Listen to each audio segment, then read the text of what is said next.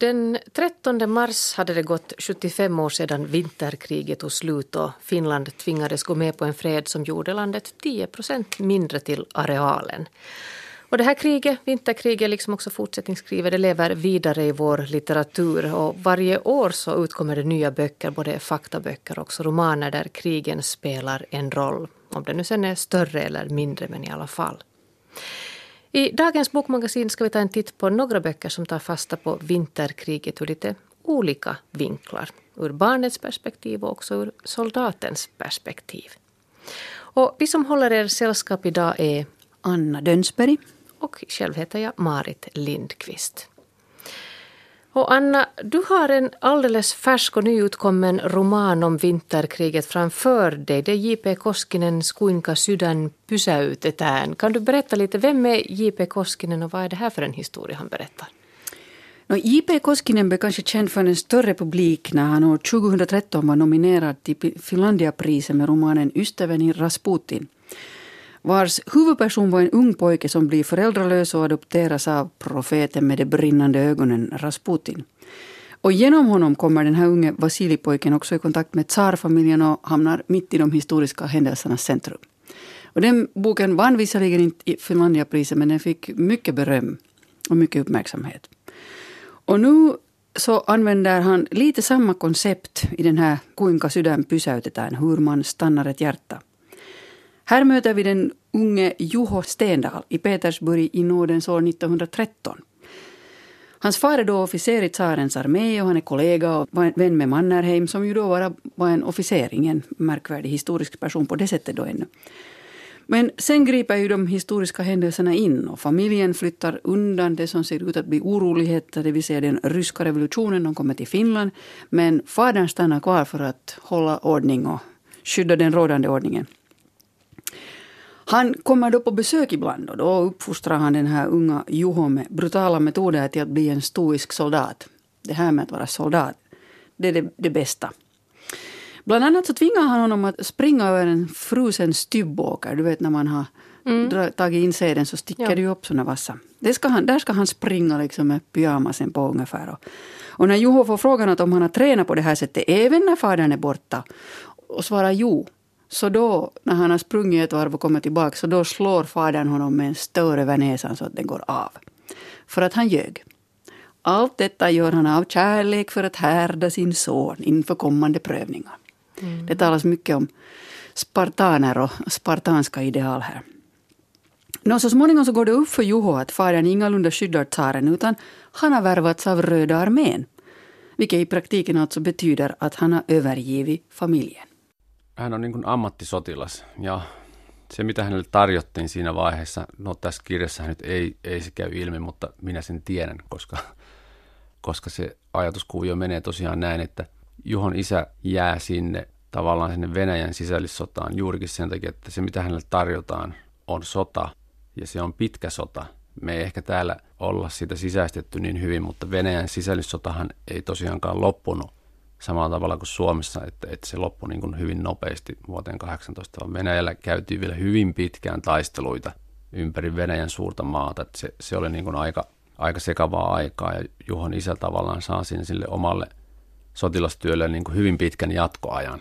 Ja sitten kun se 20-luku tulee, niin hän tavallaan jää sitten sinne jo sinne koneiston uumeniin, että siellä sitten hän on kohonnut siellä syntyvässä puna-armeessa sellaisen asemaan, että hän jäänyt sitten sinne toteuttamaan sitä sotilaallista kutsumustaan. Oikeastaan se paluu takaisin olisikin ollut aika, aika vaikea ennen siinä vaiheessa. Inbördeskriget i Ryssland pågick alltså in på 20-talet i olika hörn av den stora, det stora landet. Och Juhos far får en möjlighet att, att fullfölja sitt kall, så att säga, leva som soldat. Och han väljer det framom allt annat, för han förlorar ju heder och ära i Finland förstås när han blir en av de röda. Det betyder alltså att Juho och hans familj hamnar i de rödas fångläger i Sveaborg. Men därifrån befrias de sådär just innan de skulle ha suttit ihjäl av Mannerheim, som inte har glömt sin forna vapenbroder. Vid det här laget har familjen bytt namn från det komprometterande Stendal till det bättre klingande Kivilaakso. Och hela tiden förflyttar sig den här romanen mellan olika tidsplan. Dels mellan krigsscenerna vid fronten och Juhos väg till det här helvete kunde man säga. Men någon riktigt entydig tolkning av vinterkriget vill J.P. Koskinen inte ge. Siinäpä se. Mä en oikeastaan lähtenyt tekemään siitä mitään tulkintaa. Mä olen niin aika paljon näissä kirjoissa halunnut tuoda sitä sillä tavalla, että käydään näitä tapahtumia henkilöiden kautta läpi. Ja ne on henkilöt kertovat tarinaansa. Ja sitten se kokonaiskuva, mikä sitä muodostuu, niin sen sitten voi lukija tulkita. Että mä en niin kuin tämmöisiä vahvoja tulkintoja oikeastaan ollut kirjoittavina niin siihen kirjaan sisään, että se jää sitten lukijalle. Lukija voi tehdä tulkintoja. Personerna får berätta historien och läsaren får sedan tolka resultatet, säger J.P. Koskinen i den här intervjun med Nadja Novak. Han säger också att han började skriva på den här romanen för flera år sedan, långt före händelserna i Ukraina. De historiska parallellerna är uppenbara, men de är alltså inte avsiktliga. Mm. Vinterkriget, den legendariska uppgörelsen mellan en David och en Goliat, hade skrivits oräkneliga romaner om och det kommer att skrivas många fler. Och enligt Koskinen kommer de bästa att skrivas om cirka hundra år när ett mytiskt skimmer har lagt sig över de här skeendena. Men han kan ju inte skriva den om hundra år, så han tog nu itu med den nu. Redan nu så jämför ju Juha Stendal det som händer hela tiden med slaget vid Thermopyle där spartanerna under kung Leonides år 480 f.Kr. slog persernas väldiga härledda och Xerxes. Det är det som man alltid återvänder till. Det var det här var det yttersta mandommodet. Och det är det här kallblodiga modet som idealiseras i person efter person tycker jag egentligen. Juho Stendal blir Mannerheims informationsofficer och skickas både till Berlin, Stockholm och Moskva. Tack vare sin uppväxt så talar han både svenska, ryska och tyska flytande, förutom finska förstås. Diplomatin går sin obevekliga gång och Koskinen beskriver hur kriget så småningom blir oundvikligt. Mä halusin tuoda tähän kirjaan nyt paljon sitä, että miten sinne sotaan oikeasti joudutaan. Että se ei todellakaan ole, se ei ole suora viiva, niin kuin tässä kirjassa käy ilmi, että, että vaihtoehtoja on aina monia. Ja riippuu myös henkilöistä. Tässä näkyy nyt sitten sekin, että miten niin ne henkilövaihdokset siellä valtioiden sisällä niin vaikuttaa siihen. Niin pienetkin jutut alkaa ohjaa sitä tilannetta tiettyyn suuntaan ja, ja viime hetkelläkin voi tapahtua yllätyksiä, niin kuin tässäkin käy. Että me tietysti kaikki tiedetään, mitä historiassa kävi, mutta se jälkeenpäin katsottuna näyttää suoralta viivalta, mutta se on vähän niin kuin tämmöinen optinen harha, että me katsotaan kaukaa jotakin, me nähdään niin kuin suora musta viiva sitten kun me mennään siihen tapahtumaan sisään, niin me nähdään, että sehän ei ole edes suora eikä se ole edes musta. Ja se ei ole edes yhtenäinen, vaan se koostuu pienistä palloista ja me ollaan niiden keskellä, niiden väliä paljon ilmaa ja ne ei edes ole kaikki mustia ja niin edespäin. Eli se tulkinta aina jälkeenpäin niin kuin yksinkertaistaa sen tilanteen, missä ollaan sisällä. Tässä kirjassa sitä tulee aika paljon esiin. Det är avståndet i tid som gör att vi ser en händelsekedja som rak och entydig. Egentligen består kedjan av en räcka händelser utan ett e- egentligt samband. Det mesta är alltså efterkonstruktioner.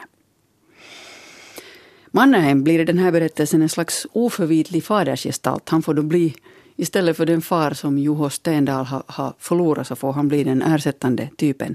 Som hela tiden lite betvivlar sin adept. För inte kan han ju riktigt veta. Han tror att Juho ska ha någon nytta av den där fadern som är Röda arméns officer, men det blir aldrig så. Det kommer inte fram eftersom han ju har bytt efternamn. Så, hmm. Jag funderar på det här när det här är då Mannerheim. Hur mycket fakta och fiktion finns här? Jag menar, fanns Stendal på riktigt till exempel? Nej, han är nog en konstruktion, en fiktion. Men här finns um, till exempel, han har insprängt urklipp från utländska tidningar hur man reagerar, hur man då betraktar den här David och Goliat-kampen. För eftersom Sverige var neutralt så kunde ju inte varken Frankrike eller England eh, skicka trupper. För ryssarna kunde också vid ishavet hindra. Och det var ju en så förskräckligt kall vinter så allt var ju tillfruset där. Men här finns också andra historiska gestalter äh, än Mannerheim. Här finns till exempel de två krigshjältarna Arne Jutilainen som kallades Marokon Kauhu och krypskytten Simo Häyhö som sägs ha mejat ner över 200 ryssar. Och de är till sin anda lite av samma kaliber som den här Juho Kivilaakso som inte reds någonting trots de gruvliga scener han möter där vid fronten. Och jag måste nog säga att ställvis tyckte jag nästan att det blev ett förhärligande av mandom, mod och starka män. Även om han ju här har mycket av de här strävandena och diplomatiska försöken att undvika kriget. Så att mm. den som gillar krigsskildringar får nog sitt, sitt lystmäte och den som, som på något sätt eh, är intresserad av filosofiska funderingar kring hur, hur blir det så här? Har också mycket att hämta. Och jag menar, det fanns, det fanns en formulering på finska som, som går så här att ei ollut puolustettavaa linjaa, vaan kuoppa, josta ei saanut lähteä. Det fanns ingen försvarslinje för den som, som ligger där vid kriget, utan en grop varifrån man inte fick retirera bakåt. Man skulle försvara den tills det kom andra order. Och det tycker jag att han beskriver ganska bra här i den här. På det sättet just det intressanta att den är både fiktiv och historisk. Mm, jag tänkte också på det här, det, som sagt så har det skrivits jättemycket både fakta och fiktion om vinterkriget och också fortsättningskriget. Hur, hur skulle du säga att den här skiljer sig eventuellt från, från andra böcker du har läst med, med det här temat om vinterkriget? No, dels egentligen därför att den börjar vid 1913. Du får en, liksom en, en historisk bakgrund till den här huvudpersonen. Du, du får en person som ju bodde i Ryssland när det började. Och sen, sen så kommer inbördeskriget och han betraktas som röd och sen arbetar han liksom upp sig tack vare Mannerheim och sen är, han, sen är han med i de här kabinetten. Man får möta Stalin och Molotov, man får höra saker som de säger. Jag menar, han säger någonting som vi kan tycka att är ganska ruskigt. Han säger att Stalin var ju en stor idealist. Det var han ju i det avseendet att han arbetade för sina idéer. Och idéerna gick fram om individen alltid. När andra skickar in individer till kriget så skickar Stalin in miljoner. Han hade så mycket män som han öste in över Finland och som sen bara mejades ner. Att individen kontra staten är en sån här intressant filosofisk fråga. här. Och om man tänker på hur man ska berätta för barn om krig och konflikter i vår närhistoria men också i vår, vår värld idag, för det pågår ju ett antal konflikter runt om i världen, så, så har Svenska litteratursällskapet arbetat ut en eh, handbok som heter Krigets barn i Finland till Sverige, där man försöker levandegöra den här verkligheten som många barn upplevde under vinter och fortsättningskriget i vårt land. Eh, den här boken är en arbetsbok som i första hand är avsedd för att användas som ett slags komplement i skolundervisningen i ämnen som historia, modersmål.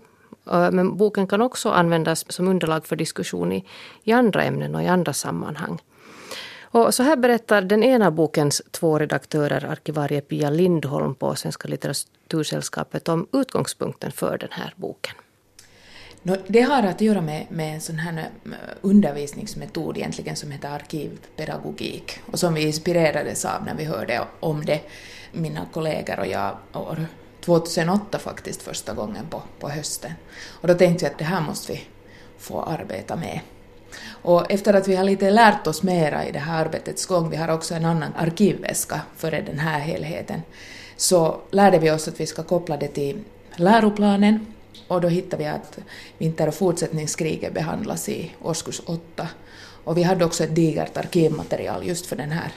I tankarna så tänkte vi att vi, vi gör en bok med utgångspunkt i arkivmaterial och, och som ett komplement till historieundervisningen för då högstadiet i huvudsak.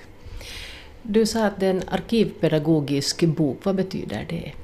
No, det är ett sånt här begrepp som kanske inte är så känt här i Finland, att vi, det är mera känt med, med museipedagogik, med upplevelse, tidsresor och den typen av verksamhet här. Men det här är något som har kommit ganska starkt från Norden, från, från Sverige, så har vi anammat och blivit inspirerade av det här. Och det handlar alltså om att använda originalhandlingar, originalmaterial och göra undervisningshelheter på basen av dem. Och det här ger ett, liksom en, en alternativ vinkling kan man säga, eller ett mervärde, ett djupare lärande också i historiska skeenden. Att, att i motsats av en, en historiebok så där då historieböckerna byggs upp av, av fakta och särskilda saker som man då ska lära sig, så är här mera den här synvinkeln på, på de här små berättelserna på liksom människan och, och man kan lyfta fram och skapa ett sånt här, eh, en kontakt liksom mellan nu och idag och ett empatiskt sätt att förhålla sig till ett material. Att man kan läsa om hur det var då och så kan man på köpet lära sig om historien. I den här boken då har ni samlat, samlat material ur era egna samlingar och Ja. ni har ju mycket krigstida material i Folkkultursarkivet.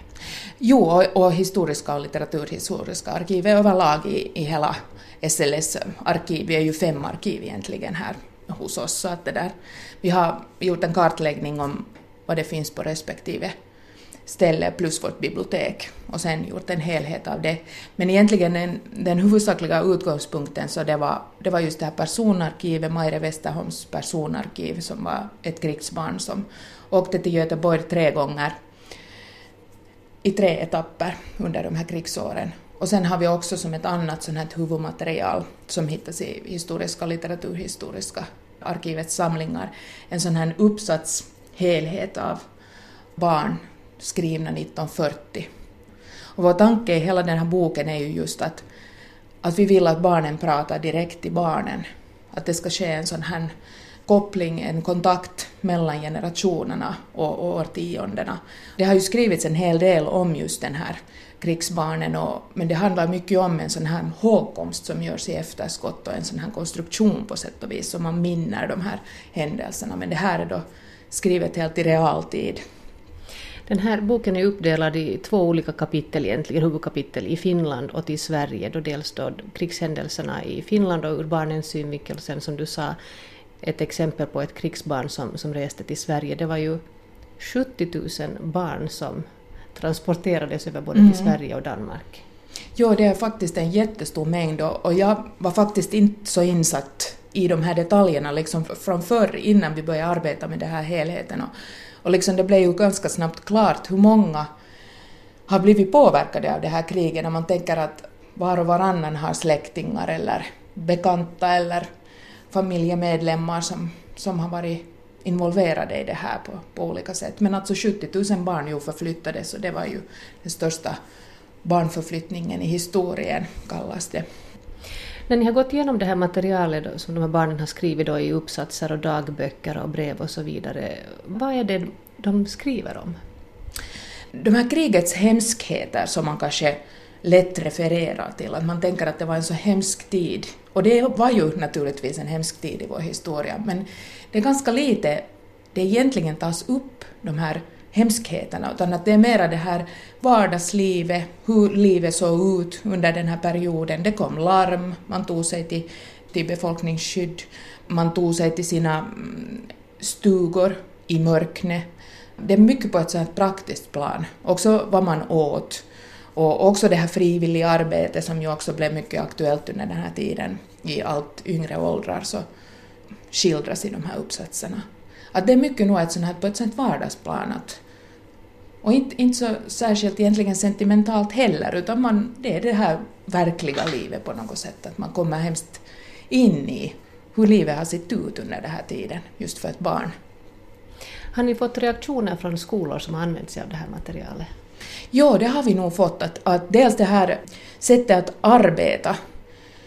Eftersom här finns inte kanske riktigt något givna svar, det finns inte ett facit, utan det är mycket att man ska själv tänka sig in i en situation som är främmande för en själv via en annan och, och att man via små mikrohistorier liksom lär sig om större helheter. Så det har varit väldigt blandat. Man har kunnat höra just att det här är inte en riktig hissabok till exempel. Och då har vi ju lärt oss att då är det viktigt att, att just poängtera det, att det här är inte meningen heller som en historiebok i vanligt syfte, utan att det här är ett komplement och som ett sätt att fördjupa inlärningen. Eh, sen har det också kunnat höras att, att det här är, jag tycker inte om historia, men det här var bra. Och, och det är ju en trevlig komplimang, och det, eller komplimang för oss, och, och det är ju en rolig sak att då kan historia bli intressant på det här sättet via de här berättelserna.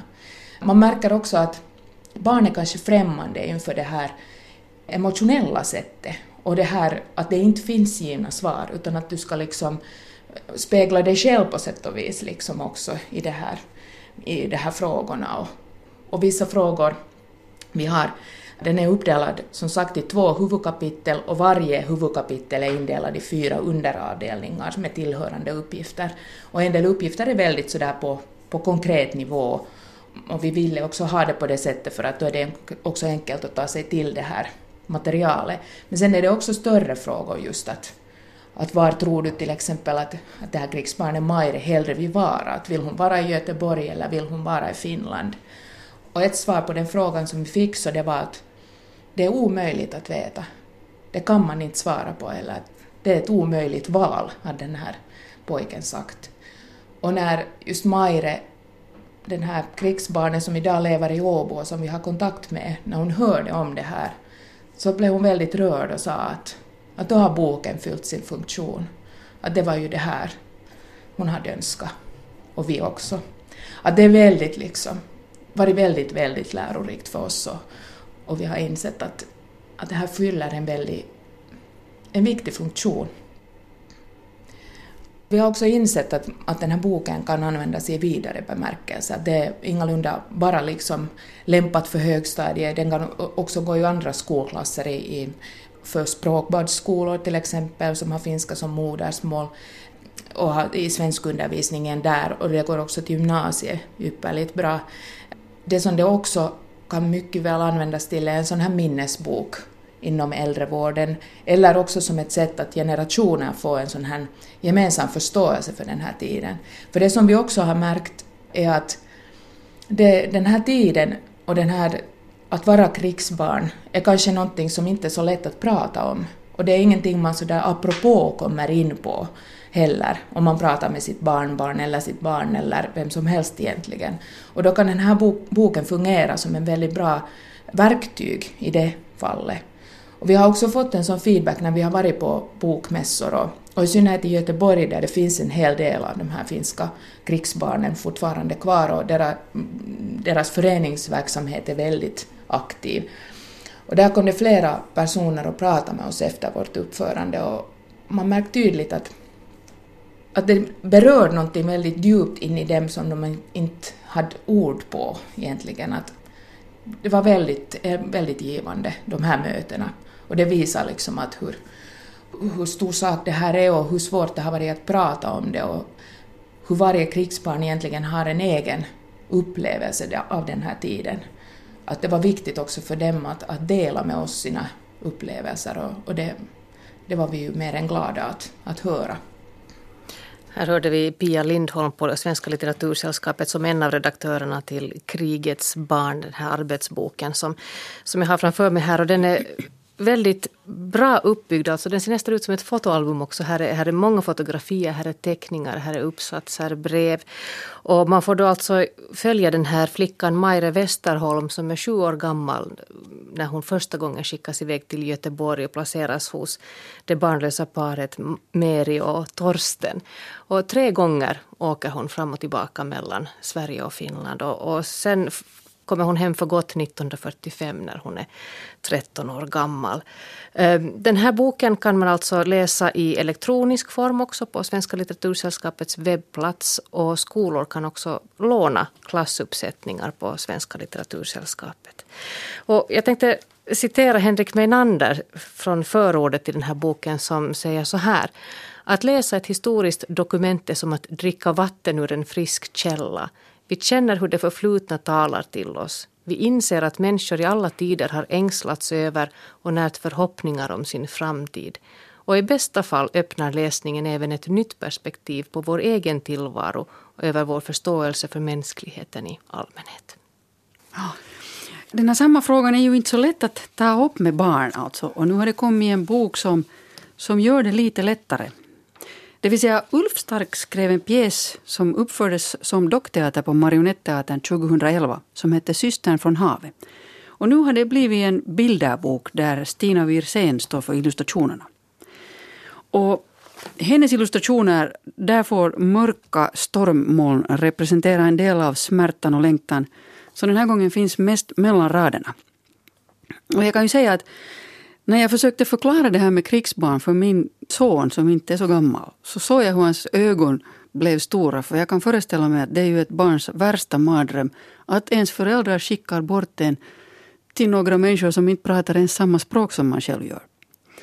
Och när jag sa att vi skulle kunna läsa den här så sa han nej, inte vill jag. Mm. Men när vi läste den, och den är så, den är så finkänsligt gjord. Den är på något sätt så vacker. Den handlar om, om Sirka i Finland som har en mamma och pappa. Och pappan kallas till krig. Och då finner man det bäst att skicka cirka iväg. Och så kommer hon till en familj i Sverige där det finns en lite, lite bortkänd Margareta som önskar få en hund. Och så hittar hennes lite opsykologiska föräldrar på att hon ska få en annan överraskning. Men de säger inte att det är istället. Så istället för en hund så får hon då en styvsyster som inte pratar samma språk som hon. Och det tar ju lite tid för de här flickorna att bli vänner. Och via, via olika incidenter så till slut blir de ju det. Ja, vad tyckte du om den här boken? Alltså jag tycker det är ett genialt drag av Ulf Stark också att inte placera den i tid. Alltså man kan ju som vuxenläsare så inser man ju att, att landet i öster är Finland och landet i väster är Sverige. Och heter man vecka så kommer man antagligen från Finland och så vidare. Men han tidsangiver ju inte det här så att det blir, blir en historia på ett mer allmänt plan om krigsbarn eller om barn i konfliktområden som av olika anledningar tvingas på flykt från sitt hemland eller skickas iväg av sina föräldrar till en trygg plats där familjer tar hand om dem tills det hela förhoppningsvis går över. Och jag tycker det är så fint där när Sirka, man möter Sirka, hon har rött hårband, hon är, hon är ljushårig, hon har en tyghund som heter Toivo. Mm. Och Margareta sen för sin del i Sverige, hon har blått hårband och brunt hår och hon, har, först, hon älskar ju också hundar och först kommer hon hemsläpande med en hittehund som hon tror som heter Hopp. Och det här hoppet finns ju också där hela tiden så man hoppas att kriget snart tar slut. Man hoppas att det finns en framtid mm. som är lite ljusare och bättre. Stina Wirsén anger ju i sina illustrationer nog ett 40-tal med i frisyrer och kläder och sådär. Men jag tycker att den här bokens stora fördel, ska vi säga, är att den kan också ge en, ett perspektiv på dem, de som idag skickas bort från krig och elände. För till skillnad från de finska krigsbarnen som skickades till Sverige och fick ett statligt liksom, mottagande. Det, det var, de var välkomna. Så nu får dagens barn inte alltid ett varmt välkomnande. Tvärtom så låser man in dem i fängelseliknande förhållanden och det har också förekommit i Finland. Så därför också en sån här bok som pratar om det där finstilta väldigt viktig. Och här kan jag nu tillägga att, att eh, det finns en utställning om den här med utgångspunkt i Syster från havet som pågår fram till 12 april på Kulturhuset i Stockholm. Och den här uppsättningen på Marionetteatern den fick en ny premiär här den 21 mars. Så att om man vill se det som spelat med dockor så är det möjligt i Stockholm.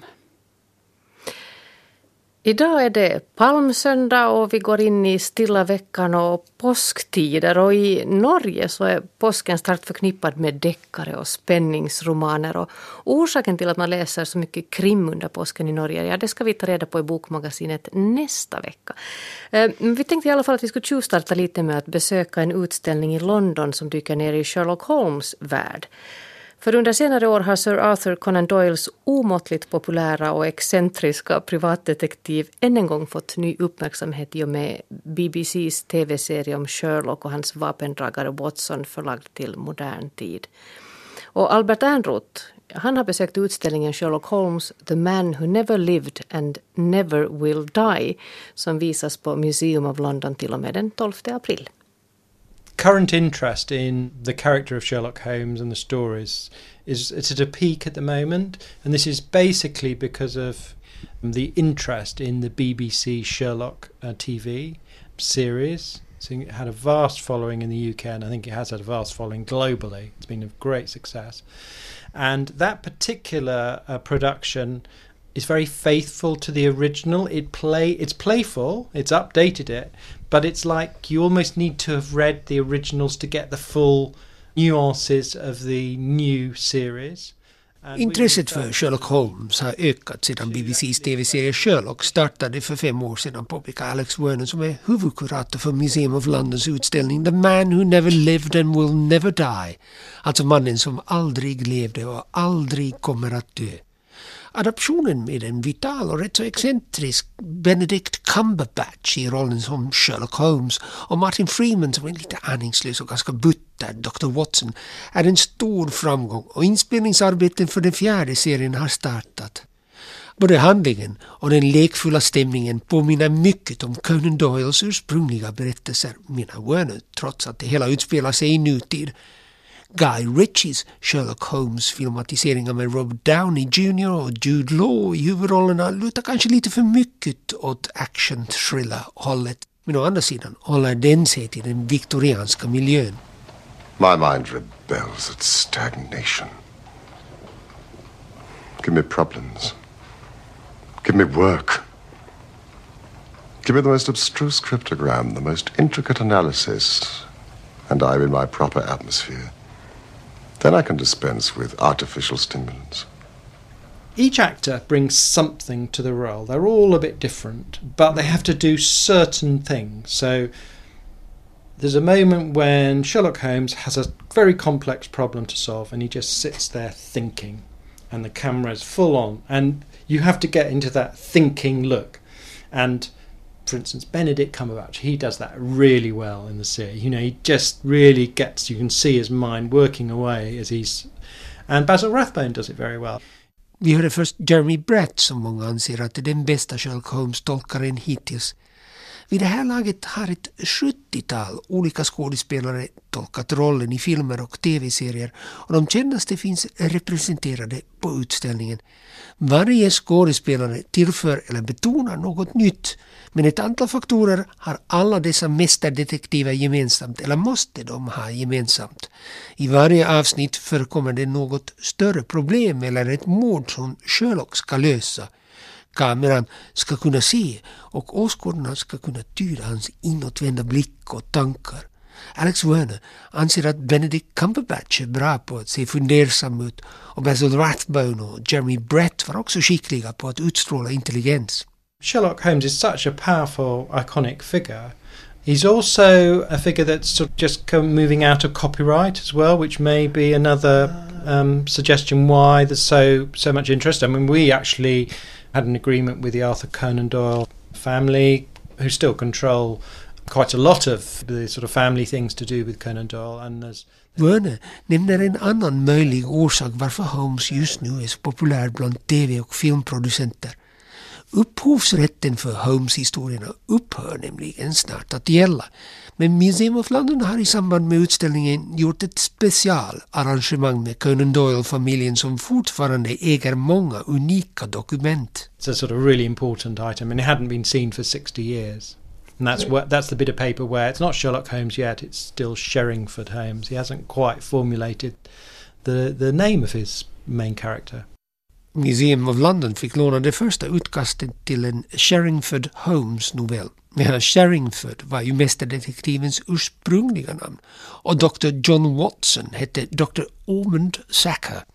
Dessa värdefulla anteckningar har inte ställts ut sedan 50-talet. The Sherlock Holmes stories were not the first detective stories. We make um, some play to say that Edgar Allan Poe's The Murders in the Rue Morgue can be thought of as the first detective story.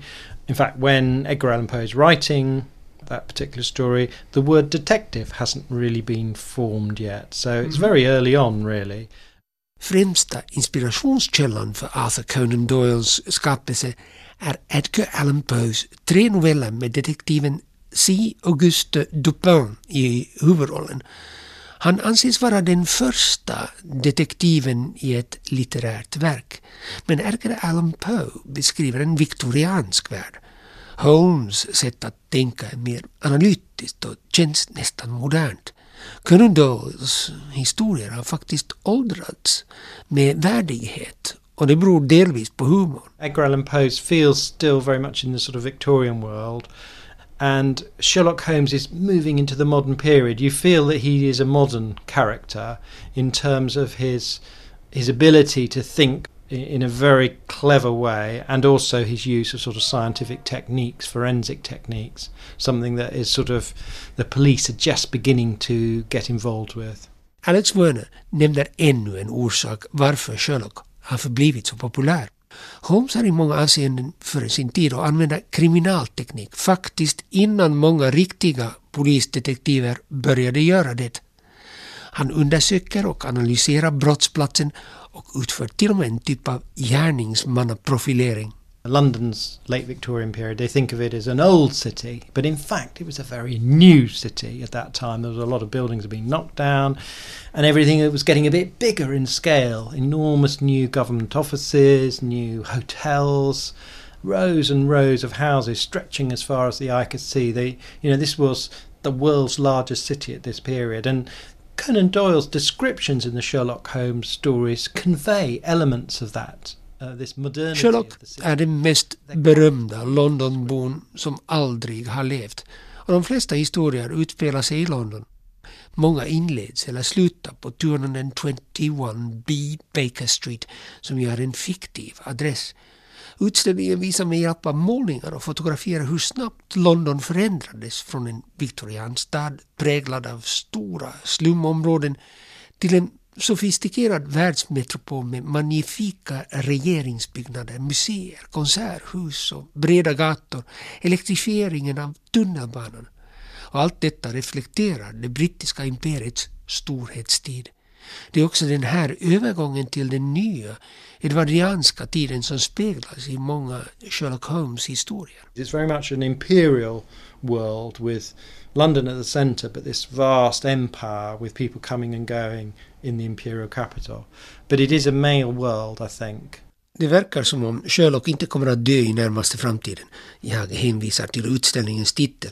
Varje ny generation har återupplivat privatspanaren.